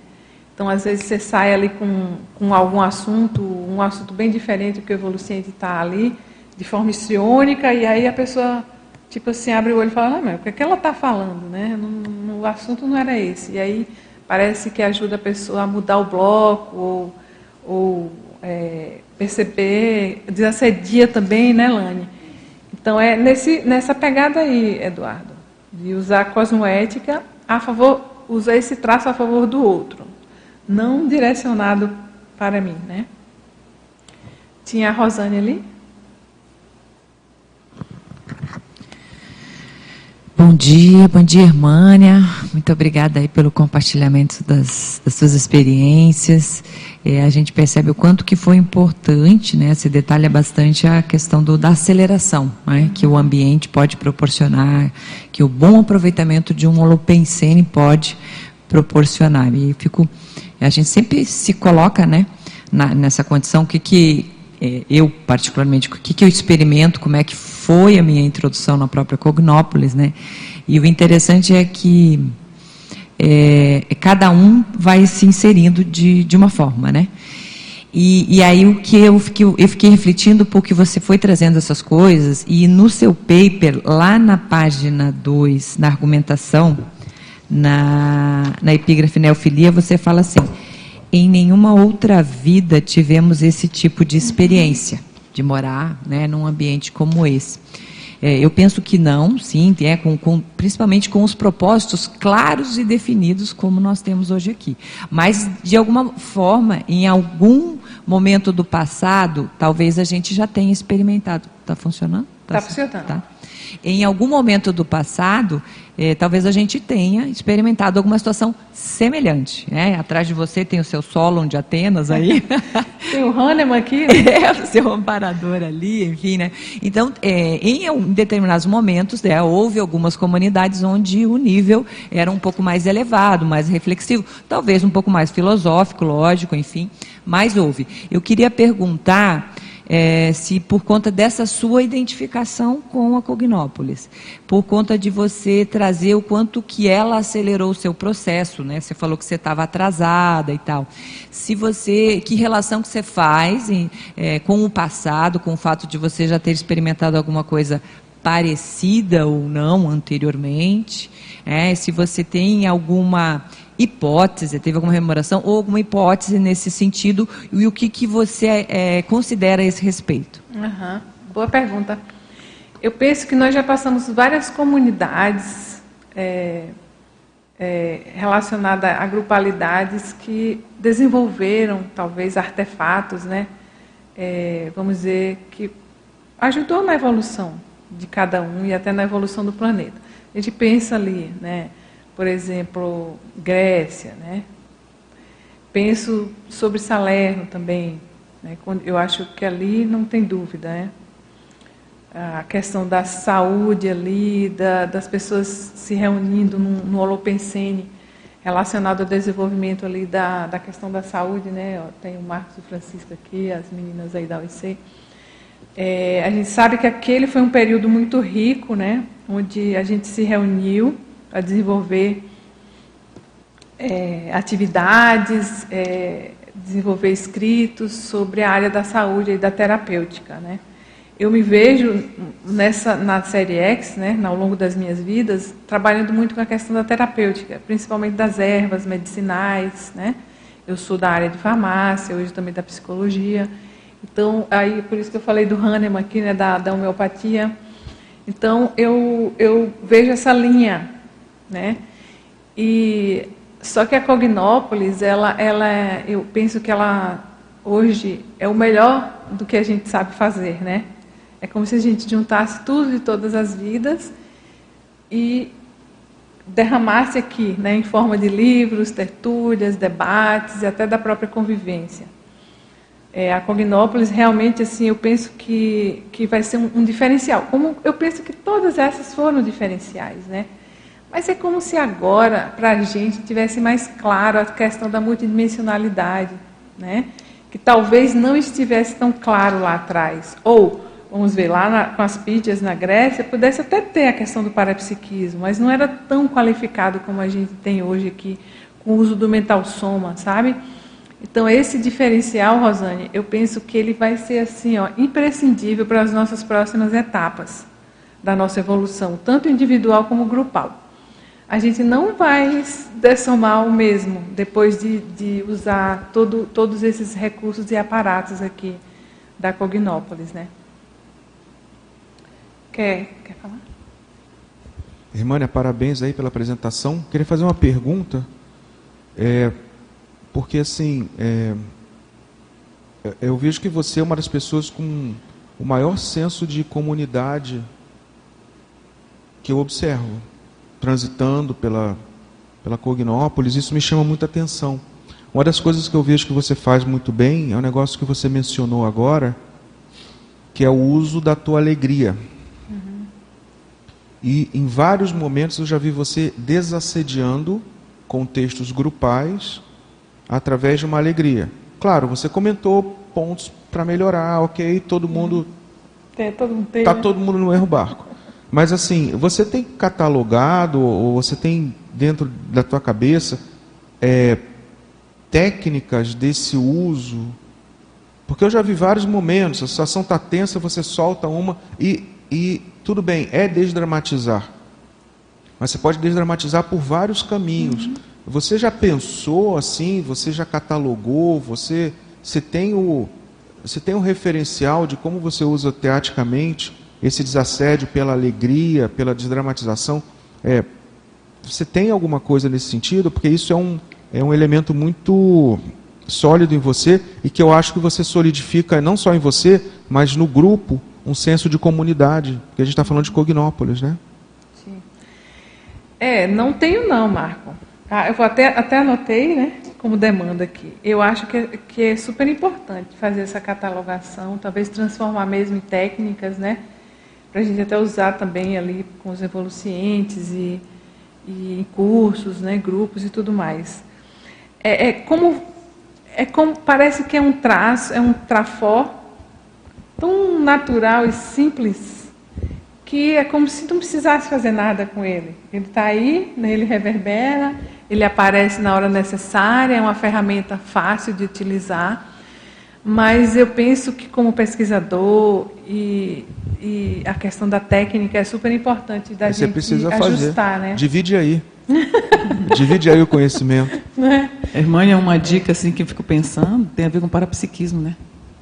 Você deve de alguma forma, é para você botar na tua demanda aí. Ah, sim. Você deve captar no campo alguma coisa sim. parapsíquica, você fala, agora é a hora de eu trazer meu bom humor como ferramenta para fazer um desassédio pontual. Mas só bota eu na tua demanda. Eu penso que sim, Ilane, oh. porque tem o uso do mental soma na história. Eu me lembro muito do bobo da corte às vezes, sabia? Sim. Mas é, é tem um timing nisso, é, tem um é. timing de falar a coisa certa. É agora, isso que você comentou. É agora. E aí naquele momento pega as, a condição no contrapé. É, então tem, um, uhum. tem uma técnica é. sofisticada é. Embasando isso aí. E, e talvez dentro do, dessa linha aí entra no contexto da gente combinar né, o binômio seriedade e leveza, né? Porque às vezes a gente uhum. tem a, a impressão errada de que porque está leve, está alegre, vamos dizer assim. Lógico que às vezes uma alegria exagerada, ela, tudo que é exagerado é exagerado, tudo que é demais sobra. Mas, por exemplo, porque está leve, a gente acha que não é sério. Talvez é um processo ainda muito da gente carregar nas tintas, né, desnecessariamente. Então, eu acho que essa coisa da combinação do binômio seriedade e leveza é algo também muito sério. Que aí é a questão da dosagem que eu vejo que você tá, é. você faz isso, né, procura fazer isso, não é? É, quando houve aqui esse crescendo do sionismo com o autocentramento, tem a ver com isso, né? Nesse autocentramento, eu entendi a seriedade né, da, da questão da assistência, da interassistência, e que não podia ser desse jeito, que nem o bobo da corte, ou a menina felizinha lá, né, divertindo a família. Não é isso. Ou, até os adolescentes também, né, na, na época da adolescência, chegou a palhaça da turma, né? Não, não é só isso, né? tem algo bastante sério. E quando você fala do parapsiquismo, às vezes é assim mesmo, às vezes chega um pensamento, ó, nossa, o negócio está pegando, né? Aí eu, tá, né? Fala algo que desarma ali o, o clima tenso, e aí a reunião continua de uma forma mais leve, mais produtiva. Ou ou às vezes é, traz um assunto que está lá longe, né? E você coloca ali com bom humor e muda ali a, o rumo da, da história. É aquela, aquela coisa que vem a side, mas é uhum. é completamente adaptado ao é. momento, é. né? Aquela hora, né? Que vai des desarmar, né? As pessoas se abrem, desassediam, aí pode toma o fluxo novamente. Né? E se a gente observar o momento quando a gente está leve, que a gente está aberto, que nós estamos com bom humor, estamos saudáveis, é um momento onde mais a gente aprende, né? Eu tive experiências ali na holoteca, que eu também voluntariei lá, né? E a Nara sempre falava isso, assim, que o Valdo falava que os, os objetos, né, os artefatos do saber que tem ali na holoteca, e até aqui também, né, as plantas que o Valdo falava, o caminho da lógica, tudo isso é preparado para a pessoa ah, né, relaxar, entrar num momento de leveza, de bom humor, até para os amparadores acessarem a pessoa e fazer a assistência que tem que ser feita. Então, o bom humor, a leveza, né, ele, ele, ele promove esse abertismo, o abertismo holossomático, inclusive, né, das energias, do contato ali com o amparador. É isso aí.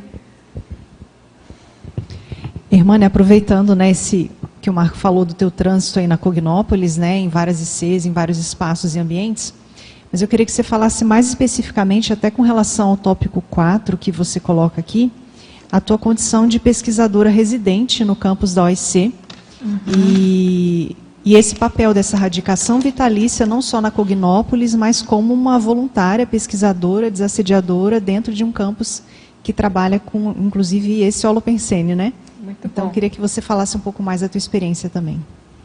Obrigada, Flávia, pela pergunta aí dos vizinhos. é, aqui no tópico 4, né, tem a Cognopolita, que é habitante da Cognópolis Foz do Iguaçu desde fevereiro de 2014 e residente pesquisadora do campus da OIC desde agosto de 2020. Então, é uma experiência nova, bastante enriquecedora, né, que é morar ali dentro do campus da OIC. Então, para quem não conhece Cognópolis ou a Conscienciologia, só vou falar que nas Cognópolis existem os, os, pesquisadores residentes. Né? Então, tem aquela população que chega, que mora aqui ao redor, no bairro né, da Cognópolis, aqui no caso de Foz do Iguaçu. Tem pessoas que são da Conscienciologia no bairro da Cognópolis, mas tem pessoas que não são da Conscienciologia aqui. Né? Ah, tem as pessoas que moram nos, nos bairros, nos condomínios que são da Conscienciologia, mas são condomínios particulares, que as pessoas têm seus terrenos ali, suas casas. Condomínio, como a gente fala, normal, né? Da Conscienciologia, tem condomínios ali como Chácara Natureza, que não são de voluntários. E tem essa condição do, do pesquisador residente, que são pessoas que moram dentro dos, do, dos, dos campos. Né? Por exemplo, ali na Simvex, que é um campus que tem dentro da Cognópolis, que tem os residentes lá. Tem os residentes aqui da, do CAEC, né? ali, que a gente chama os chalés. Acho que são 18 casas ali. Né? Temos também aqui no discernimento, pessoas que moram ali dentro do discernimento, e temos no campus da OIC, que também fica aqui dentro da Cognópolis, o campus é, da OIC, que é lá onde eu resido, o meu duplício, desde agosto de 2020. Justamente na época da pandemia, foi a época quando a gente estava construindo a nossa casa, bem na época, né, Liege, que a gente estava fazendo revisão do livro, estava tudo assim conjuminando, tudo junto, né? Então, justamente nessa época a gente se mudou para ali, e eu vejo que, que foi um presente, né? né? Eu, foi uma conquista, porque eu quis, fui atrás, nós fomos e conquistamos a, essa condição de poder morar ali. E, ao mesmo tempo, é um aporte, né, Flávia? Uma, uma, uma oportunidade da gente poder fazer uma assistência 24 horas dentro de um hospital, né, que a gente chama de para-ambulatório, é um para-hospital, porque a OIC ela tem a especialidade ali da consciência terapeuticologia, onde a gente trabalha justamente com a terapêutica ali relacionada às consciências, né? Então, 24 horas aquele hospital, né, está funcionando do, do, ponto de vista intrafísico, com todas as estruturas ali da OIC, né? E do extrafísico, que são as consciências que são encaminhadas para lá, para a gente atender dentro da nossa especialidade. Então eu vejo assim, é um, é um presente, é uma conquista, é um aporte, é uma oportunidade, né? E eu vejo que serve também assim como um, um desafio, sabe, morar dentro do campus, porque cada dia tem um, tem algo desafiante para você fazer. Né? A própria CCCI, que se expande, onde se expande a Cognópolis e onde vão se expandindo os, os, os camp, campings. Né? Então, hoje, a camp, né, que é o plural. Então, a gente percebe hoje que a OIC, ela também está em expansão. Né? O próprio campus da OIC está em expansão. Em relação ao quê? A plantas, que, que nascem ali todo dia novas, atividades que a gente faz na OEC, voluntários novos que chegam, né? atividades novas que são criadas, né? desafios novos em relação a, por exemplo, o dicionário ali que a gente escreveu. Né? Então, assim, tudo isso está em, em plena expansão o tempo inteiro. A evolução é assim. Né? Então, estar dentro ali, né, como o Valdo falava, da fogueira, né? É onde tem ali o, é uma oportunidade da gente poder se desenvolver, né, Flávia? Vocês também têm experiência aí, né? Então, assim, é, é assim, é uma oportunidade ímpar, né, no, nesse momento evolutivo. Fico muito agradecida. A Rosa queria perguntar naquela hora, né, Rosa? Já passou bastante, mas. Eu queria fazer uma reflexão junto com você sobre sua, o seu paper são pontuações retrocognitivas, né? Na verdade, leva a gente a sua experiência, a autoexperiência, né? É, leva, como nós somos do mesmo grupo, até trabalhos com, com Cisco Baias e tudo, uhum. nós estivemos juntos, eu, você, Antônio, né, também. Então, a gente, é, como você fa foi fazendo essa programação, essas ferramentas que você foi utilizando na sua evolução, né, aqui dentro, e eu comecei a fazer a proporção que você colocava, reflexões em cima do meu autoposicionamento, é, quase como uma auto-vitimização. Por que, que eu não estou aqui? Aí comecei assim a refletir. É um egoísmo meu requisitar tanto, estar tanto aqui, como eu estou no Rio de Janeiro, com uma pré para colocar em prática uhum. preceptor com as crianças, adolescentes, né? Estou levando um banho agora. É, e o Rio de Janeiro tão confuso, necessitado dessa assistencialidade. E será? Eu não sou, ainda não sou expert. É. Mas será que já não está no tempo de eu retribuir? Né? Isso. Essa retribuição aqui sua me Isso. mexeu, me deu um balanço grande. Né? Ah, você me lembrou, então, Rosa, da Kátia, né, da Kátia Aracaque e do João. Eles colocam nesse livro aqui da Cognópolis Foz, Um Lugar para Se Viver, essa condição de que às vezes o morador da Cognópolis ele passa temporadas fora daqui, porque ele precisa fazer assistências em outras localidades, às vezes até em outros países. Mas isso não quer dizer que ele não possa voltar, que ele ainda não seja um cognopolitano. Né? Então eu acho que é algo para reflexão. Se você está saindo daqui e levando as experiências daqui para uma interassistência lá fora, está tudo certo. Né? Então você falou universidade. O no aluno, no caso, se prepara uhum. aqui, mas ele tem que ter a sua residência, tem que ser seu local teático, né? onde ele vai colocar em prática, qual seria, de acordo com a sua performance, com a sua ProEx, Isso. qual seria o ideal campo uhum. de seu trabalho, né? Isso. E eu acho, eu fui, foi, foram caindo essas fichas, Sim. todas para mim, eu estou do lado de Saquarema. Isso. Né? Então são várias possibilidades, né, Rosa? Hein? São várias possibilidades. Não é? O mais importante, o miolo do negócio, como falam no Nordeste, é o tutano, é você estar fazendo a interassistência.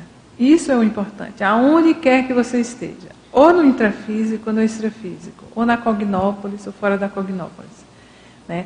É claro que, tecnicamente, se a gente pensa na ProEx, ela tem um, um, plane, um planejamento, mas nada é rígido.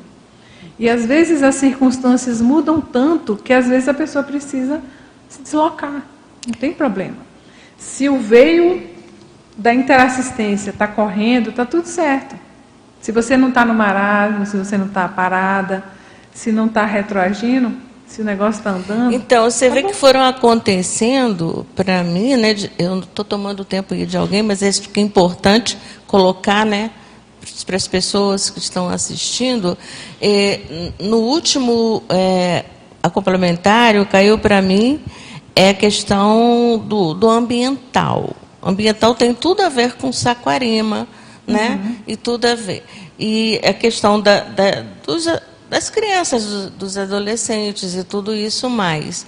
E então eu fiquei pensando, bom, aqui é uma universidade temos que colocar em prática aquilo que nós uhum. aprendemos. E na universidade, o aluno, volta e meia, ele volta para se reciclar. Especializar, né? É, e eu já fiz esse planejamento, né? Acho que eu já até conversei, de, de pelo menos em dois em dois meses voltar nos complementários. Isso. Daí já estou é, vincada, enquanto estiver no plano terra, né? Então eu acho que isso aí. Você me fez, você é retrocognitora, né? Você me fez rever, né? E, e repensar que em qualquer lugar que nós estivermos, com o conhecimento que nós adquirimos, ainda não tenho tanto, mas já tem alguma coisa. Se a gente estiver distribuindo o tempo inteiro, está é. tudo certo. Já sou um vagalume, né, digamos isso. assim. Então, Muito isso é bom. é importante, né? Obrigada, Obrigada tá? Irmânia, hum. tem uma pergunta aqui de uma retomadora, que eu acho hum. que é hum. legal, que é bem teu caso. Ela está perguntando assim, a gente já falou mais ou menos sobre isso, mas assim, ela pergunta, você acha que temos uma IC que mais integrada, né, as pessoas, assim, a ela no caso, integrada com a ProEx, ou é um crescendo trocar de IC? Aí, deixo com você. Muitas variáveis, né? Muito cuidado nessa hora. Tem, tem cuidados, né? A, eu penso que antigamente a gente entrava pelo IPC, né? Na porta de entrada dos intermistas e vistas era ali o Instituto Internacional de Projeciologia e Conscienciologia. Estava espalhado no Brasil inteiro. Ele ainda faz esse papel, mas depois, por exemplo, do tertuliário, do CAEC, essas tertúlias, elas são porta de entrada para muitas pessoas, né? E muita gente só consome a Conscienciologia, está tudo certo. Assiste o verbete, lê os livros, está tudo bem. Outras pessoas elas vão para o voluntariado e aí elas precisam escolher um IC, né? E é bom que escolha de acordo com sua afinidade, né? E mesmo dentro de um IC, por exemplo, se na sua cidade só tem o IPC ou só tem lá a ARAC, dentro disso, que é que tem de especialidade da Conscienciologia que você se afiniza mais? E aí você pode é, veicular suas pesquisas para essa especialidade, né? Por exemplo, você pode estudar sobre proexologia, estando voluntariado dentro de qualquer IC.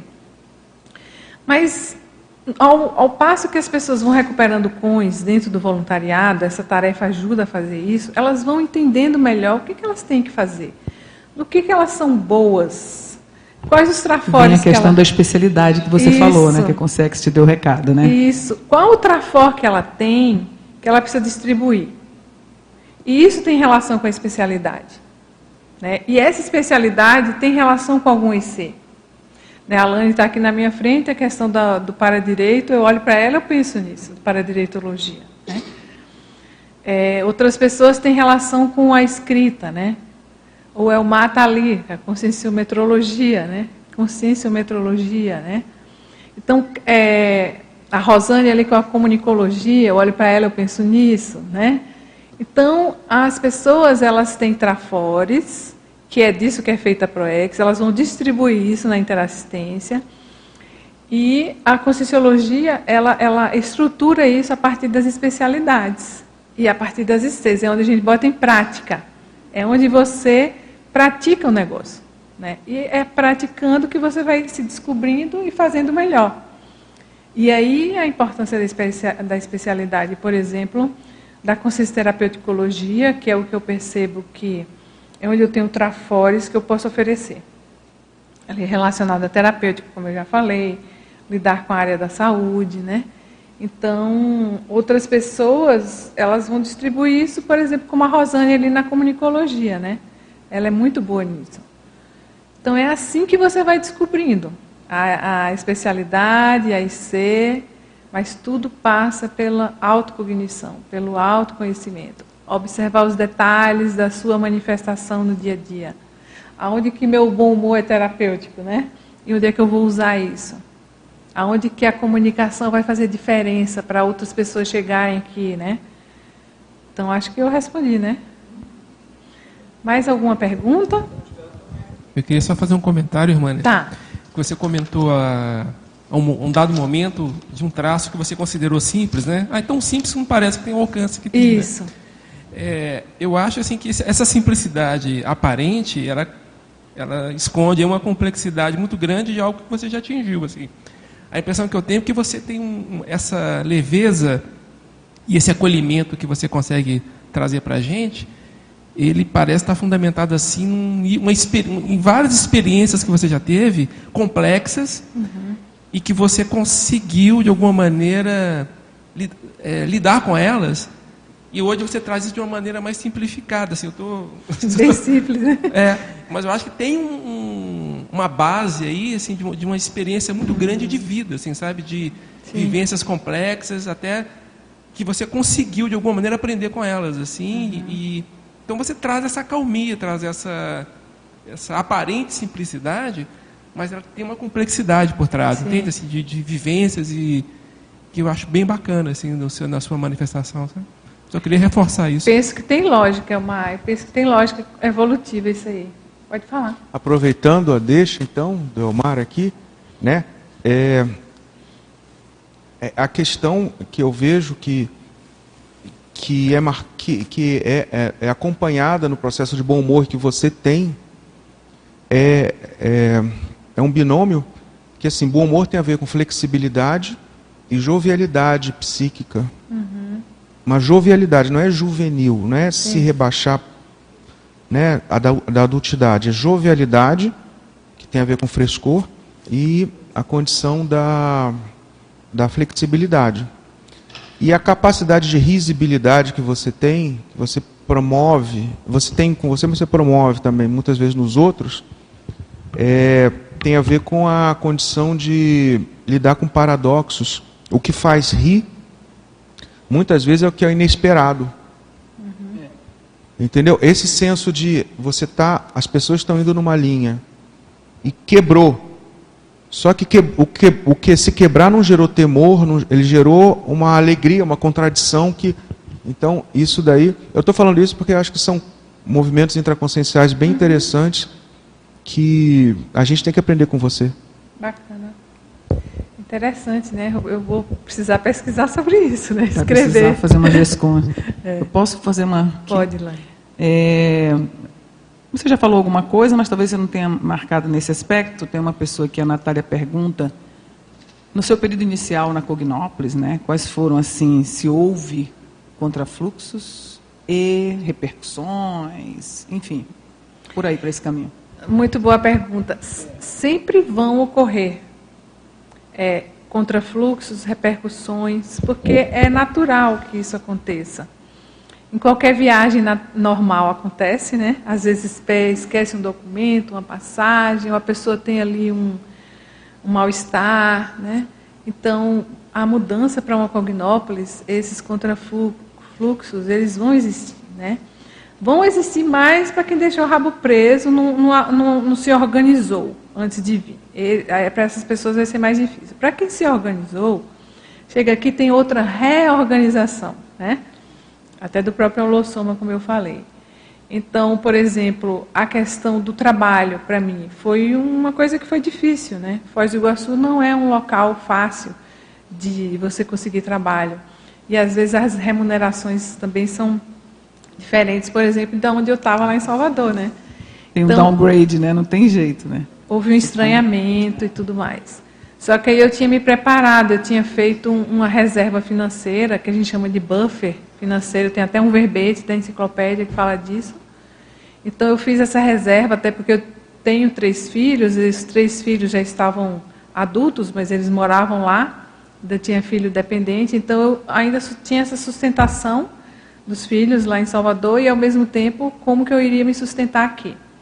Então esse contrafluxo de encontrar trabalho em Foz do Iguaçu foi algo que pegou, nossa, às vezes eu ficava chateada, né? Como assim eu tenho tanta tanta bagagem, meu currículo é bom, e eu, né, não, ninguém me encaixa em lugar nenhum nessa cidade. Mas, assim, até é interessante isso, porque eu sempre falo que o, o, o, desvio de tarefa, o retomador, ele tem um preço a pagar, ele paga um preço, inclusive financeiro, de tempo e dinheiro. Porque, como eu estava atrasada, foi muito bom, entre aspas, que eu não conseguisse trabalho naquela época. É, eu tinha essa reserva, né? então eu não nem ia passar fome, nem ia descalçar ninguém. Eu podia gastar aquele dinheiro e, e eu pude me dedicar. Eu fiz a imersão mesmo de dois anos aqui dentro, porque eu não eu deixava currículos por aí, mas eu não, não a coisa não fluía, né? Nada por acaso. Muito embora eu ficasse chateada, porque eu, eu gosto de trabalhar e eu acho que essa manutenção e essa que a gente divide na vida profissional é importante, mas ao mesmo tempo era muito bom poder ficar aqui para o Louço Ciclo, todo, todo dia vir para a tertúlia aqui com o Valdo, participar dos cursos. Então, esse contrafluxo, entre aspas, do meu atraso, me ajudou a sair do atraso, porque eu me dediquei bastante, né? Mas eu não aconselho isso para ninguém. Né? A Kátia deixa muito claro aqui na Cognópolis. Nós temos uma responsabilidade com pessoas com a nossa sustentação financeira, profissional. A gente não pode vir para Cognópolis de qualquer forma, de qualquer jeito, sai assim, ah, vou pegar uma mala, vou embora. Não é assim. Isso é muito sério. Tem que ter um preparo, tem que ter uma organização, tem que estar tudo calçado, tudo assentado. Você não pode deixar um dependente. Alguém vem para cá com uma, uma, mãe, você é cuidadora de, de alguém, da sua família, você vem para cá. Quem vai cuidar desse seu parente? E seus filhos, né? São todos. Sua vida está organizada. Então, assim, é, a gente fala muito bem da mudança para Cognópolis, para a radicação vitalícia, mas isso tem que ser feito com responsabilidade, né? com bastante seriedade e rigor, até eu digo. Né? Então, eu acho que a gente tem livros aqui, experiências para as pessoas que pretendem se mudar ou acham importante fazer essa mudança, fazer de forma equilibrada. Gente está se encaminhando para o final, Olha então só, fica à vontade para acrescentar alguma coisa que você acha que seja importante marcar. Olha, eu queria deixar isso aqui, que está no DAC, do professor Valdo, né, como uma mensagem que eu achei tão importante. Ele fala assim, ó, o que interessa na evolução é reunir um punhado de gente com curso intermissivo para convivermos fraternalmente. Talvez seja esta a melhor prática. Fórmula, equação, esquema, regra, padrão, chapa ou teorema da evolução em grupo. Premisso da criação da Cognópolis e da comunidade conscienciológica cosmoética internacional. Está lá no dicionário de argumentos da Conscienciologia do professor Val. E eu também gostaria muito de agradecer né, ao nosso querido professor Valdo, né, por ele ter nos ajudado né, a, a, nos juntarmos e a gente poder construir isso aqui juntos e estarmos mantendo. assim. Então, a minha gratidão ao, ao Zéfiro aí é eterna. Né? E a todos vocês que estão aqui hoje presentes, né? aos que chegaram atrasados, aos que assistiram aí. E muito feliz por estar aqui hoje dividindo. A você também, Lani, minha querida amiga evolutiva. Obrigada. Vou passar as pontuações, depois a gente tem uma surpresinha, né? Para todo mundo ficar esperando. Ah, claro. Né? É assim, ó, foram 335 acessos, 22 presentes e 97 espectadores simultâneos. Então, Hermânia, agora pode falar, Hermânia, você. Isso, olha só. Eu trouxe o livro para dar de presente hoje aqui para os presentes. Então, no, de 1 a 22, Lani, fale um número aí. 10. Inês Olê. Ah, dona Inês. Parabéns aí. É isso aí, gente. Obrigada. Obrigada a todos e até a próxima tertúlia matinal.